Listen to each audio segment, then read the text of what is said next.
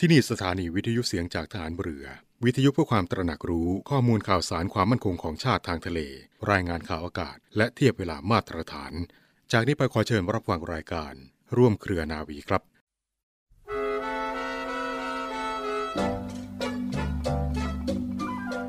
หลักของคุณธรรม คือการคิดด้วยจิตใจที่เป็นกลาง ก่อนจะพูดจะทำสิ่งไรจำเป็นต้องหยุดคิดซะก่อน เพื่อรวบรวมสติให้ตั้งมั่น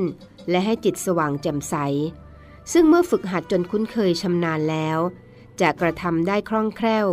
ช่วยให้สามารถแสดงความรู้ ความคิดในเรื่องต่างๆ ให้ผู้ฟังเข้าใจได้ง่าย ได้ชัด ไม่ผิดทั้งหลักวิชา ทั้งหลักคุณธรรม พระบรมราชวาทของพระบาทสมเด็จพระบรมชนกาธิเบศรมหาภูมิพลอดุลยเดชมหาราช บรมนาถบพิตร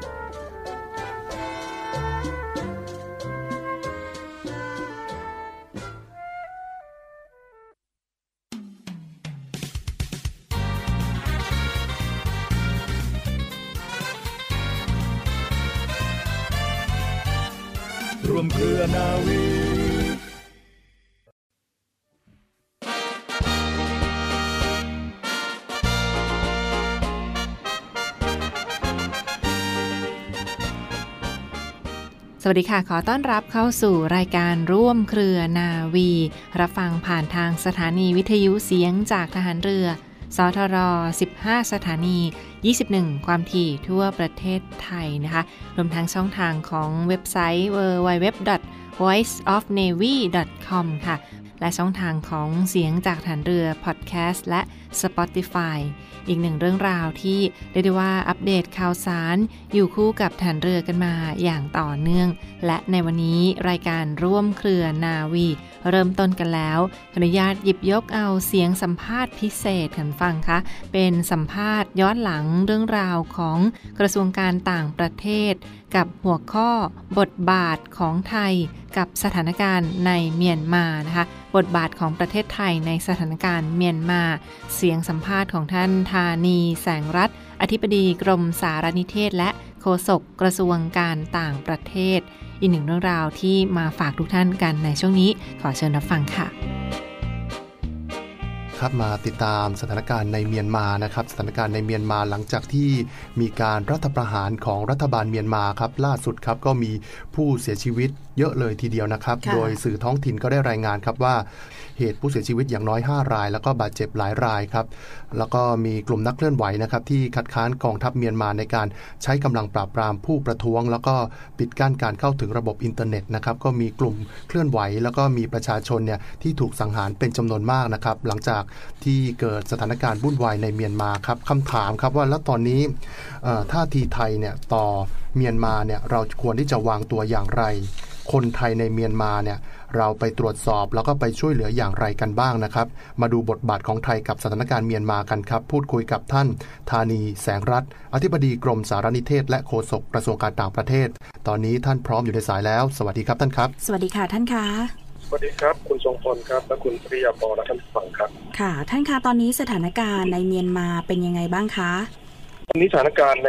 เมียนมานะครับและทั่วประเทศของเมียนมานะครับ ก็มีเหตุกับความรุนแรงน้อยลงนะครับเนื่องจากทางกองทัพพม่าสามารถควบคุมพื้นที่ได้มากขึ้นนะแต่ก็ยังมีการชุมนุมประท้วงปราบปรายนะครับโดยการออกมาเดินชุมนุมในพื้นที่ต่างๆนะครับ แล้วก็มีวิธีการที่แตกต่างออกไปนะครับเช่นมีการวางป้ายดูข้อความไว้บนถนนนะครับ มีการจุดเทียน มีการวางดอกไม้เป็นเชิงสัญลักษณ์ นะครับในในที่ที่มีผู้เสียชีวิตนะครับมีการเผาธงชาตินะครับของบางประเทศนะครับในในในเมืองใหญ่นะครับนี่ก็โดยรวมก็มีความรุนแรงน้อยลงครับ อืมครับ ถือว่าความรุนแรงก็น้อยลงนะครับ ตอนนี้เราเบาใจได้หรือยังฮะผมคิดว่าเรายังต้องติดตามสถานการณ์ใกล้ชิดนะครับสถารทูตของเราที่กรุงย่างกุ้งนะครับ ก็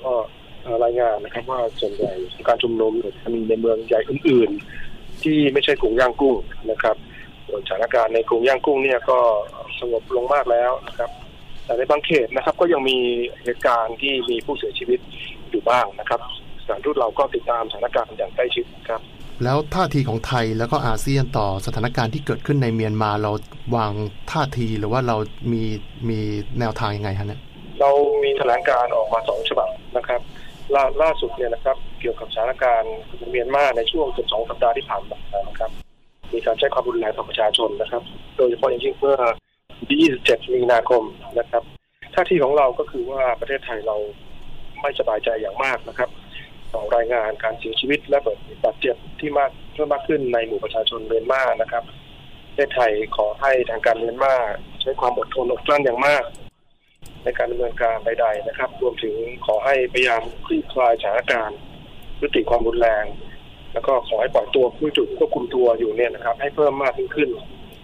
แล้วก็ขอให้ทุกฝ่ายที่เกี่ยวข้องนะครับไม่ว่าจะเป็นกองทัพพม่าหรือว่าทางฝ่ายต่อต้านนะครับพยายามหาทาง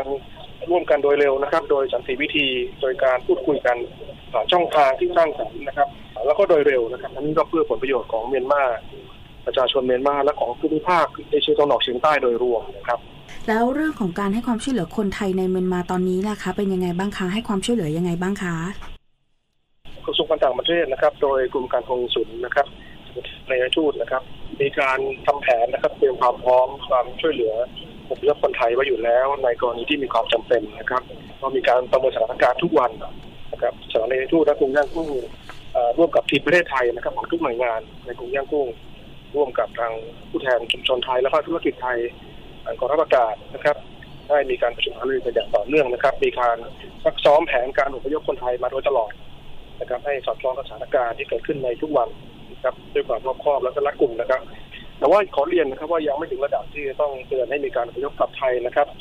แต่ถ้าสถานการณ์มีการยกดับขึ้นอีกครับ เราก็มีการเตรียมความพร้อมไว้ทุกขั้นตอนแล้วนะครับ ครับเอ๊ะถ้าเกิดตัวเลขคนไทยที่อยู่ในเมียนมานี่เยอะไหมครับ เป็นหลักร้อยนะครับ เป็นหลักร้อยนะครับ จริงๆแล้วก็ ไม่มากนะครับ ผมต้องเรียนเพิ่มเติมนะครับ เรื่องการอำนวยความสะดวกคนไทยในเมียนมาให้เดินทางกลับประเทศไทยนะครับ ซึ่งเรามีการจัดกันอย่างต่อเนื่องนะครับเนื่องจากสถานการณ์โควิดนะครับในส่วนของอาเซียนนะครับต้องกล่าวถึงบรูไนก่อนนะครับ ในฐานะประธานอาเซียนนะครับ ได้ทางประธานอาเซียนเนี่ยได้ออกแถลงการโดยอ้างถึงหลักการกฎบัตรของอาเซียนย้ำถึงความสำคัญของเสถียรภาพทางการเมืองในประเทศสมาชิกอาเซียนนะครับ แล้วก็สนับสนุนให้มีการหารือและมีการประเนประนอมกันนะครับ ส่วนประเทศสมาชิกอาเซียนเนี่ยก็มีหลายประเทศนะครับ ที่แสดงความห่วงกังวลอย่างยิ่ง ต่อการใช้ความรุนแรงของกองทัพต่อประชาชนเมียนมานะครับ เรียกร้องให้กองทัพยึดหลักประชาธิปไตย และก็เรียกร้องให้ปล่อยตัวนะครับ แล้วก็ยังมีหลายประเทศนะครับ รวมทั้งไทยก็แสดงความห่วงกังวลสถานการณ์เช่นเดียวกัน อย่างที่ผมได้เรียนไปแล้วนะครับผมเรียนว่าประเทศไทยเราทำงานอย่างใกล้ชิดนะครับกับประเทศสมาชิกอาเซียนรวมทั้งพม่าด้วยนะครับ เพื่อให้ได้มาซึ่งสันติภาพที่ยั่งยืน สำหรับประชาชนเมียนมานะครับให้กับสู่ปกติโดยเร็วนะครับท่านรองรัฐมนตรีท่านคือว่าการกระทรวงการต่างประเทศตอนประมาทวินัยท่านปลัดกระทรวงการต่างประเทศธานีทองพักดีนะครับ ประสานงานอย่างใกล้ชิดนะครับอยู่กับท่านมนตรีว่าการกระทรวงการต่างประเทศของอาเซียน แล้วก็หัวหน้าเจ้าที่อาวุโสของประเทศสมาชิกอาเซียนนะครับ ผมเรียนว่าประเทศอาเซียนเรากำลังประสานงานเรื่องวันและสถานที่สำหรับการประชุมผู้นำอาเซียนนะครับเพื่อการหารือกันหลายเรื่องนะครับรวมทั้งเรื่องสถานการณ์ในเมียนมานะครับ ค่ะสำหรับกรณีผู้ที่หนีภัยลี้ภัยนะคะบริเวณชายแดนไทยเมียนมาตอนนี้ที่ที่กำลังเป็นกระแสกันอยู่ ฝ่ายประเทศไทยของเราเนี่ย ตอนนี้มีการดำเนินการยังไงบ้างคะผมขอเรียนจำนวนล่าสุดนะครับ ของจำนวนผู้หนีเราเรียกว่าผู้หนีภัยนะครับชาวเมียนมาในในที่จังหวัดแม่ฮ่องสอนนะครับตอนนี้มีตัวตัวเลขเหลืออยู่หนึ่งร้อยห้าสิบเอ็ดคน นะครับ คือเข้ามาเกือบประมาณสามพันคนนะครับ ผมเคยเรียนไปแล้วแล้วก็ทยอยเดินทางกลับไปด้วยความสมัครใจนะครับก็ตอนนี้ก็ยังเหลืออยู่ร้อยห้าสิบเอ็ดคนนะครับอยู่ในพื้นที่อำเภอแม่เสรียงทั้งหมดจังหวัดแม่ฮ่องสอนนะครับ แล้วก็ยังมีอีกจำนวนหนึ่งนะครับ ประมาณห้าคนนะครับพักรักษาตัวนะครับ อยู่ที่โรงพยาบาลศรีสังวานนะครับโรงพยาบาลแม่เสรียงนะครับโรงพยาบาลศพเมยนะครับ ก็มีการตรวจโควิดด้วยนะครับ มีผลเป็นลบทั้งหมดนะครับเรื่องยังเหลืออีกห้าคนครับผู้ที่บาดเจ็บเคยเคยมีเจ็ดคนนะครับ บางส่วนก็แพทย์อนุญาตให้ให้กลับได้แล้วนะครับ ก็พักรักษาตัวอยู่กับบ้านบ้านญาตินะครับ อยู่ในพื้นที่นะครับเตรียมตัวที่จะเดินทางกลับนะครับครับสถานการณ์ที่เกิดขึ้นในเมียนมาเนี่ยส่งผลกระทบต่อคนไทยธุรกิจแล้วก็ความรู้สึก ระหว่างคนเมียนมากับคนไทยบ้างไหมครับ จริง ๆ ก็ต้องเรียนว่าก็คงมีกระทบบางส่วนนะครับแต่โดยรวมเนี่ยนะครับ คนเมียนมาก็ยังมีความรู้สึกที่ดีคนไทยนะครับ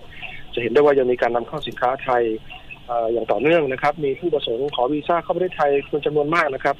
ก็ส่วนใหญ่ก็เพื่อจะไปรักษาพยาบาลไปศึกษาต่อ หรือไปทำงานหรือไปทำทำนักกี่ชั่วคราวเพื่อรอดูสถานการณ์ในในเมียนมานะครับก็มีคนพม่าบางส่วนนะครับที่ เมื่อดูในโซเชียลมีเดียแล้วเนี่ยนะครับจะเกิดอาจจะเกิดความรู้สึกไม่ดีที่มีการวิพากษ์วิจารณ์กันในโซเชียลมีเดียซึ่งส่วนใหญ่ก็เป็นข้อมูลที่ไม่ถูกต้องแล้วก็ไม่เป็นทางการก็มีการแอบอ้างเรื่องทหารไทยขายข้าวสารให้กองทัพพม่านะครับในเรื่องของไทยผักดันชาวกะเหรี่ยงหลบหนีหลบหนีในหลบหนีภัยการสู้รบกับพม่าเป็นต้นนะครับ ซึ่งซึ่งซึ่งเหล่านี้นะครับก็เป็นเป็นสิ่งที่ต้องมีการชี้แจงอย่างเป็นทางการนะครับ ว่าฝั่งเราเนี่ยก็ให้ที่พักพิง ช่วยเหลือดูแลรักษาผู้ยาบาลผู้หนีภัยนะครับตามความจำเป็นนะครับโดยบนพื้นฐานของมนุษยธรรมนะครับทายนี้ท่านมีจะฝากถึงคุณผู้ฟังทางบ้านไหมคะ ผมต้องขอเรียนนะครับ ว่าไทยกับพม่าเราเนี่ยมีความสัมพันธ์ที่ใกล้ชิดกันมานานผ่านหลายรัฐบาลนะครับ ผู้นำไทยมีความสัมพันธ์ที่ดีกับทุกฝ่ายในพม่านะครับประเทศไทยเรามีความร่วมมือเพื่อการพัฒนาที่ใกล้ชิดหลายหลายรัฐของพม่านะครับเพื่อสนับสนุนการพัฒนาของพม่า อย่างเช่นที่รัฐยะไข่นะครับ ที่กรุงย่างกุ้งนะครับตามพื้นที่ตามแนวชายแดนนะครับ เรามีการทำก่อสร้างโครงสร้างพื้นฐานถนนเชื่อมเมืองสำคัญ ระหว่างเมียวดีกับแม่สอดนะครับ ซึ่งเป็นช่องทางการค้าที่สำคัญมากเลยนะครับไทยลงทุนในพม่าเป็นระดับต้นๆนะครับกว่าสิบพันล้าน ก็ถือว่าเป็นระดับต้นๆของการลงทุนของไทยในประเทศต่างๆทั่วโลกนะครับ ผมต้องขอเรียนย้ำนะครับถึงพี่น้องคนไทยและพี่น้องคนพม่า ซึ่งมีพำนักอยู่ในประเทศไทยจำนวนเป็นหลักล้านคนนะครับ นะครับ ก็เรามันเหมือนน้ำพึ่งเรือเสือพึ่งป่านะครับ เราเรามีเราเราพึ่งพาแรงงานพม่า แรงงานพม่าก็พึ่งพารายได้นะครับ จากการทำงานในประเทศไทยส่งผ่านไปที่ญาติพี่น้องในประเทศเมียนมานะครับเรียนสรุปได้เลยครับว่าความมั่นคงและความมั่นคงและเสถียรภาพของเมียนมานะครับ ก็คือความมั่นคงและความมั่งคั่งและเสถียรภาพของไทย แล้วก็ภูมิภาคเอเชียตะวันออกเฉียงใต้โดยรวมนะครับ สิ่งที่เกิดขึ้นในประเทศเพื่อนบ้านเรานั้นจงมีทั้งโอกาสและมีสิ่งสิ่งท้าทายนะครับต่อต่อประเทศและต่อภูมิภาคของเราโดยรวมเพราะนั้นเวลามีการแสดงความคิดเห็นหรือวิพากษ์วิจารณ์อะไรก็แล้วแต่นะครับ เกี่ยวกับสถานการณ์ในเมียนมาเนี่ยผมอยากให้เราขอใช้ความระมัดระวังนะครับเรื่องการนำเสนอประเด็นที่อ่อนไหวนะครับที่อาจส่งผลกระทบต่อความรู้สึกทั้งของคนไทยและของคนพม่าทั้งธุรกิจไทย ในทางพม่าด้วยนะครับนี้ก็ต้องขอเรียนพี่น้องประชาชนนะครับ ว่าสถานการณ์ในพม่ายังยังต้องติดตามกันอย่างใกล้ชิดครับครับครับวันนี้ขอบคุณท่านธานีแสงรัฐอธิบดีกรมสารนิเทศและโฆษกกระทรวงการต่างประเทศที่มาพูดคุยกันครับ วันนี้ขอบคุณท่านเป็นอย่างสูงครับ ขอบคุณค่ะขอบคุณครับครับ สวัสดีครับ สวัสดีค่ะ และนั่นก็เป็นบทบาทของประเทศไทยในสถานการณ์ปัจจุบันกับประเทศเมียนมานะที่สัมภาษณ์ท่านธานี แสงรัฐ อธิบดีกรมสารนิเทศ และโฆษกกระทรวงการต่างประเทศที่มาฝากทุกท่านกันในช่วงนี้ และขอเชิญรับฟังช่วงต่อไปของทางรายการค่ะ พลังสามัคคี พลังราชนาวี ขอเชิญร่วมติดตามข่าวสาร ภารกิจ และเรื่องราวที่น่าสนใจของกองทัพเรือ ผ่านช่องทาง YouTube กองทัพเรือ ด้วยการกดไลค์ กดติดตาม YouTube Channel กองทัพเรือ Royal Thai Navy Official Channel มาอัปเดตข่าวสาร และร่วมเป็นส่วนหนึ่งกับกองทัพเรือที่ประชาชนเชื่อมั่นและภาคภูมิใจ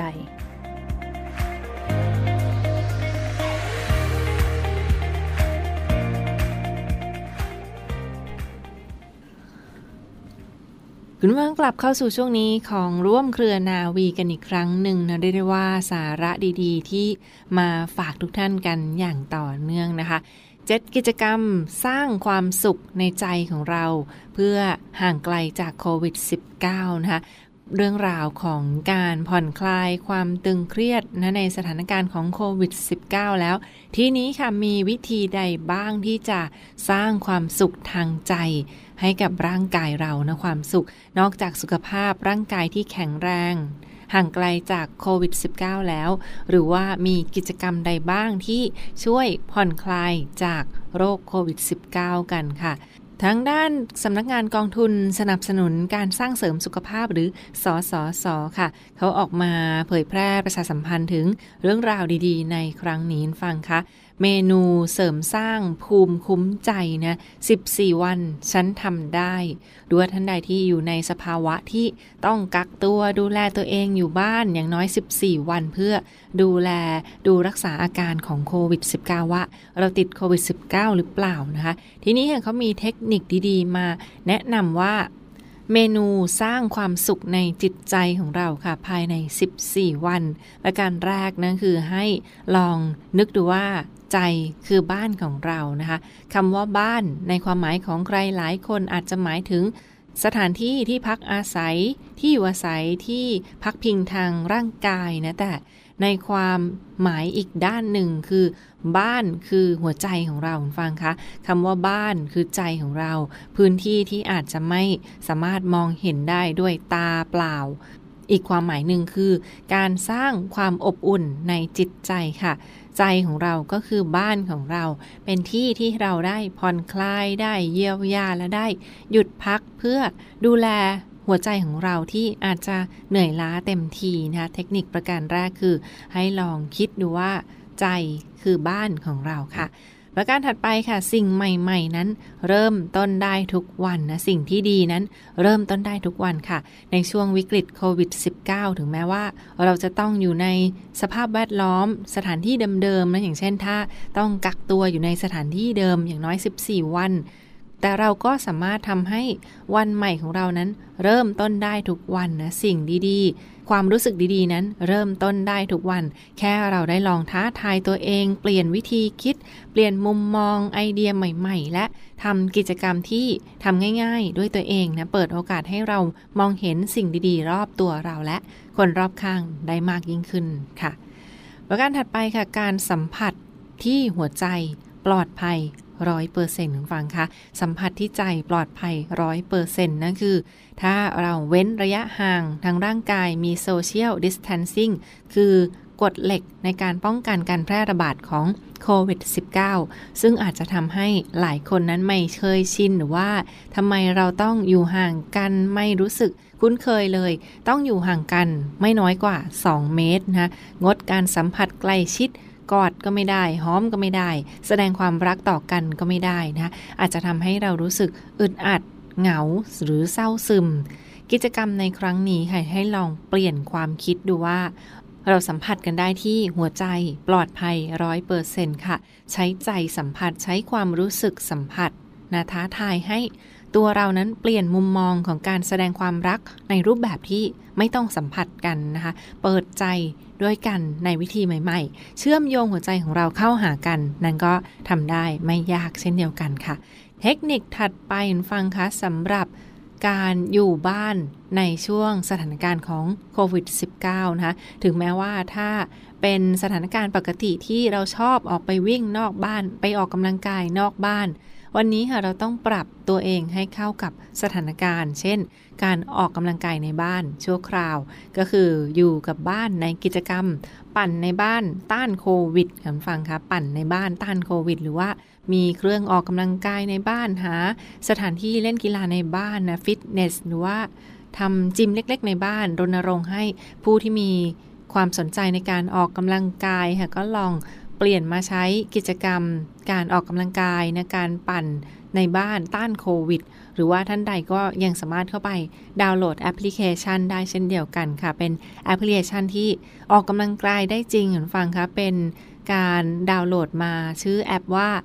CWIFT ค่ะ ZWIFT จำลองหน้าจอคอมพิวเตอร์เป็นจักรยานแล้วรู้สึกเหมือนได้ปั่นจักรยานจริง ๆ ค่ะ สามารถใช้งานได้ทั้งผ่านโทรศัพท์มือถือสมาร์ทโฟน iPad นะและคอมพิวเตอร์โน้ตบุ๊กเริ่มต้นปั่นกันได้นะคะเป็นแอปพลิเคชันที่ชื่อว่า z w i f t ค่ะ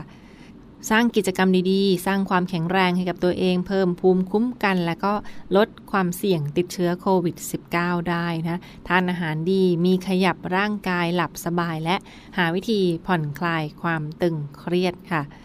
ความสุขก็เริ่มต้นได้ด้วยใจของเรานั่นเองนะลองหาหนังสือดีๆ หนังสือที่เราชอบมาอ่านหนังสือดูนอกจากจะได้ผ่อนคลายสายตาจากการจ้องหน้าจอโทรศัพท์มือถือหรือสมาร์ทโฟน จอทีวีเป็นเวลานานแล้ว ลองหยิบหนังสือ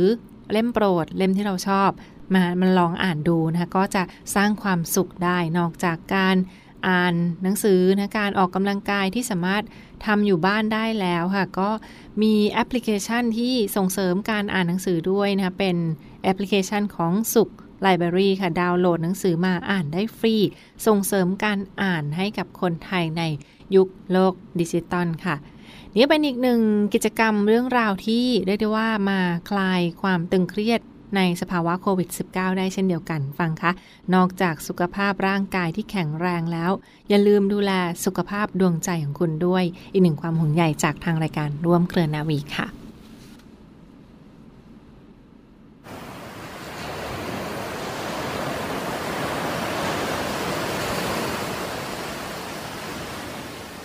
หาดทรายขาว น้ำทะเลใส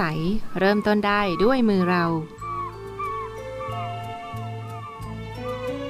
ขอเชิญร่วมเป็นส่วนหนึ่งในการดูแลรักษาท้องทะเลไทย ไม่ทิ้งขยะลงแหล่งน้ำชายหาดและท้องทะเล เพื่อลดปัญหาขยะมลพิษ ลดการใช้ถุงพลาสติก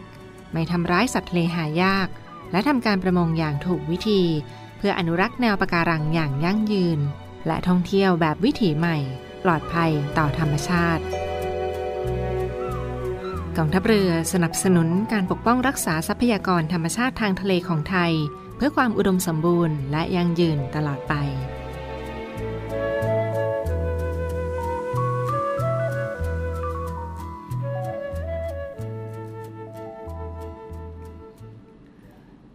คุณว่าต่อเนื่องกันในช่วงนี้กับอีกหนึ่งข่าวสารประชาสัมพันธ์กันบ้างค่ะเรียกได้ว่ามาร่วมกันนะน้องๆ เยาวชนนิสิตนักศึกษา ช่วงนี้ค่ะมีอีกหนึ่งกิจกรรมงานประกวดออกแบบตราสัญลักษณ์หรือว่าโลโก้ฟังคะมาหารายได้เสริมในช่วงโควิด -19 กันค่ะฟังในส่วนของกระทรวงการต่างประเทศเขามากำหนดจัดกิจกรรมประกวดออกแบบตราสัญลักษณ์โลโก้ เนื่องในโอกาสครบรอบ 75 ปีของการเป็นสมาชิกในองค์การสหประชาชาตินะในส่วนของประเทศไทยค่ะเรียกได้ว่ามาร่วมส่งผลงานประกวดนอกจากจะได้พัฒนาทักษะฝีมือความรู้ความสามารถกันแล้ว เพลอๆชนะก็ได้รางวัลได้รายได้พิเศษ ติดตัวกลับไปด้วยฟังคะมากันที่กระทรวงการต่างประเทศ ช่วงนี้เขาออกมาประชาสัมพันธ์ถึง กิจกรรมเชิญชวนน้องๆนักเรียนนิสิตนักศึกษาและเยาวชนไทยเข้าร่วมประกวดออกแบบตราสัญลักษณ์ หรือว่าโลโก้ เนื่องในโอกาสครบรอบ 75 ปี การเป็นสมาชิกของประเทศไทยในองค์การสหประชาชาตินะคะซึ่งนอกจากจะได้กระตุ้นความรู้ความสามารถไอเดีย โชว์ไอเดียในการสร้างสรรค์ออกแบบตราสัญลักษณ์ครบรอบ 75 ปีของ UN ในประเทศไทยกันแล้วนะคะ ผู้ที่มีสิทธิ์ส่งผลงานเข้าประกวดนอกจากจะเป็นน้องๆ เยาวชนทั่วไปแล้ว ประชาชนผู้สนใจทั่วไป คุณฟังก็ยังสามารถส่งเข้าไปประกวดได้เช่นเดียวกันนะคะ